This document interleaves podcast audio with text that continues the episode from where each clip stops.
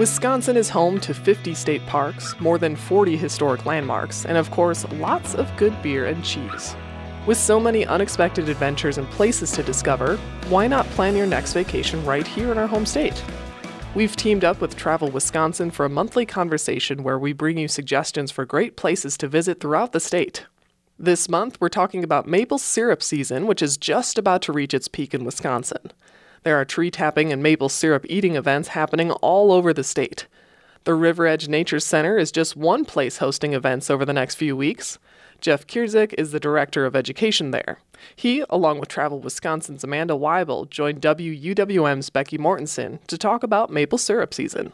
Today, we're talking about maple syrup season or maple sugarin season, as you call it, at the Riveredge Nature Center. So, Jeff, to start, can you share what this process is like?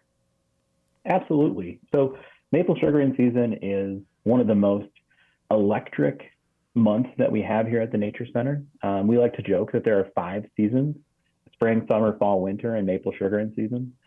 Um, in order for us to make maple syrup or maple sugar, we need to get a lot of sap.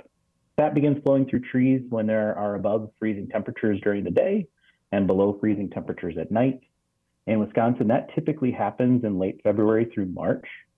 Um, at Riveredge, we tap about 400 maple trees by drilling a hole in the tree, tapping a spile into the hole, and just letting the sap drip out into a bucket or a bag that hangs from the tree. Uh, when we get enough sap, we use a wood-fired evaporator to boil off the water in the sap until we get to just the right density and consistency for syrup. In general, it takes about 40 gallons of sap to produce about one gallon of syrup. So you all are making the maple syrup right there at the Nature Center. Yes, we are. We have a sugarbush house, and our evaporator lives in the sugarbush house. So all of the sap uh, that we get, which usually is thousands of gallons, um, heads over to the sugarbush house where we boil it down and um, have the ability to produce our own maple syrup. Amanda, Wisconsin ranks fourth in the country for maple syrup production. How does maple syrup season impact the state's broader agro-tourism outlook? Maple syrup season is one of the reasons that Wisconsin has amazing agritourism opportunities all year round.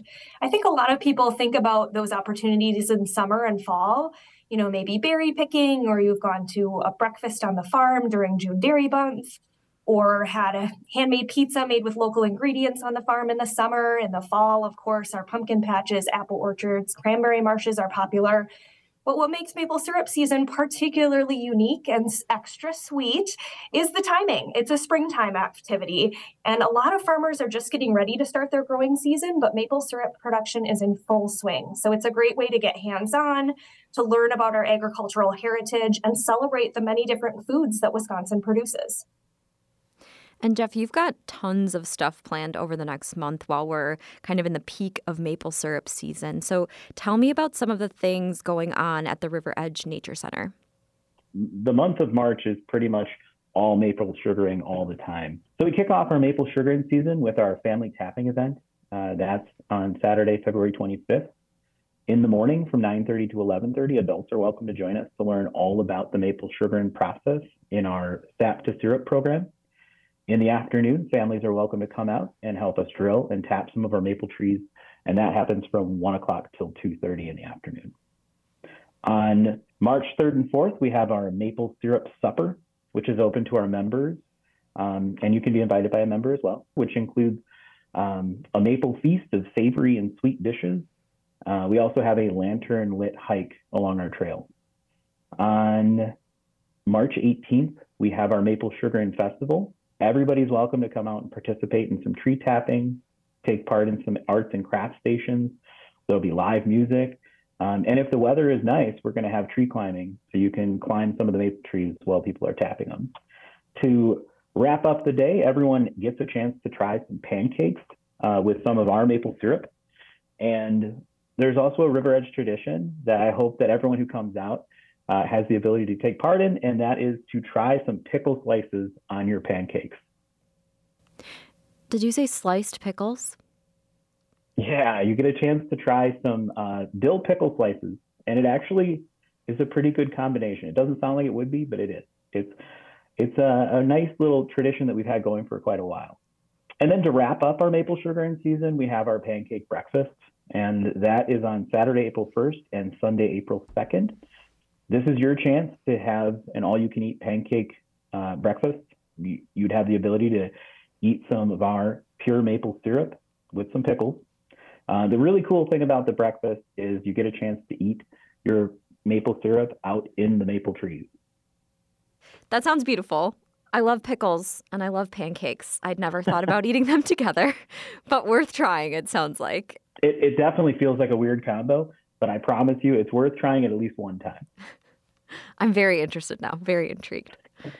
what about the rest of the maple syrup that doesn't go to one of these events where people have a chance to try? What happens to the rest of the, the maple syrup that you make there at Riveredge?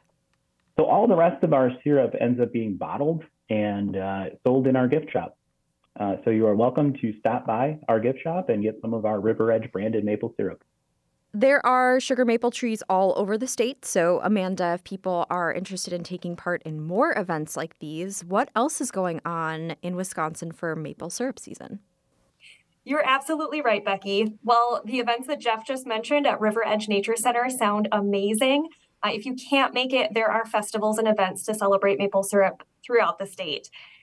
So, Ledgeview Nature Center is another option. They are located in Chilton, which is about halfway between Milwaukee and Green Bay, and they have the Maple Syrup Sunday Festival on March 19th.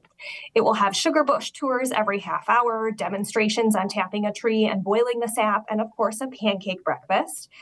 And if you're in northwestern Wisconsin, Glenna Farms near Amery is hosting its Maple Fest on Saturday, March 25th and Sunday, March 26th.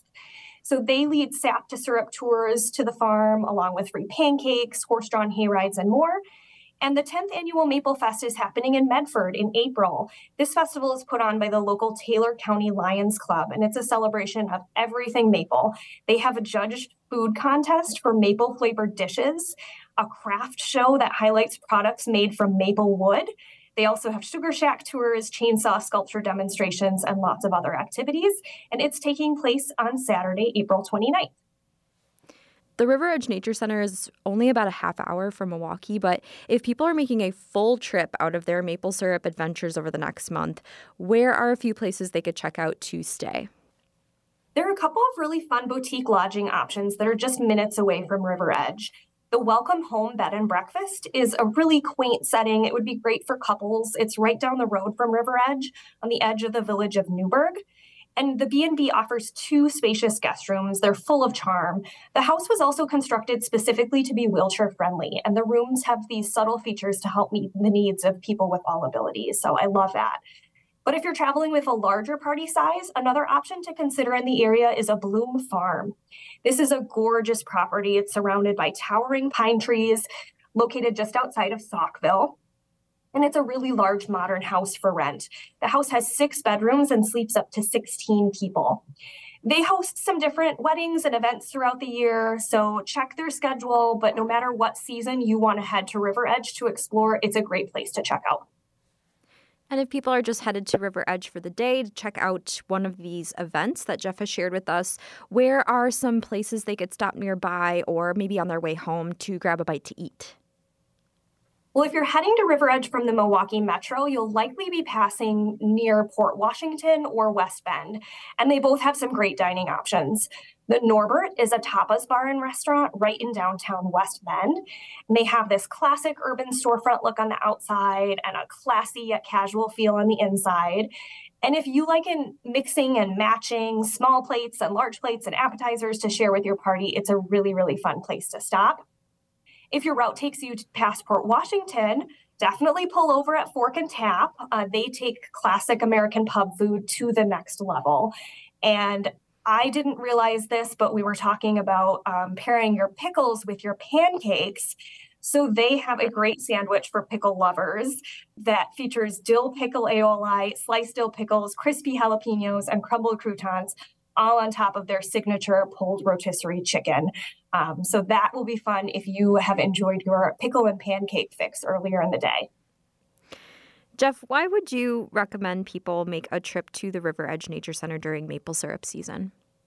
Riveredge is a wonderful place for people to come and connect with nature. Um, our maple sugaring programs give people the opportunity to come out and explore some spaces um, in a way that we don't typically use them in the rest of the year. Um, our maple sugar in season is just it is a great reason to come here, but we also have other events and programs that happen throughout the year for people of all ages. Um, if you're interested in any of the other things that are going on, um, people can head over to our website, which is just riveredge.us. Well, Jeff and Amanda, thank you so much for being here for another Wandering Wisconsin on Lake Effect. Thank you. Thank Jeff Kierzek is the Director of Education at Riveredge Nature Center. Amanda Weibel is a Communications Officer for Travel Wisconsin. They both spoke with Lake Effect's Becky Mortensen for our Wandering Wisconsin series. You can find past conversations about places to visit at WUWM.com.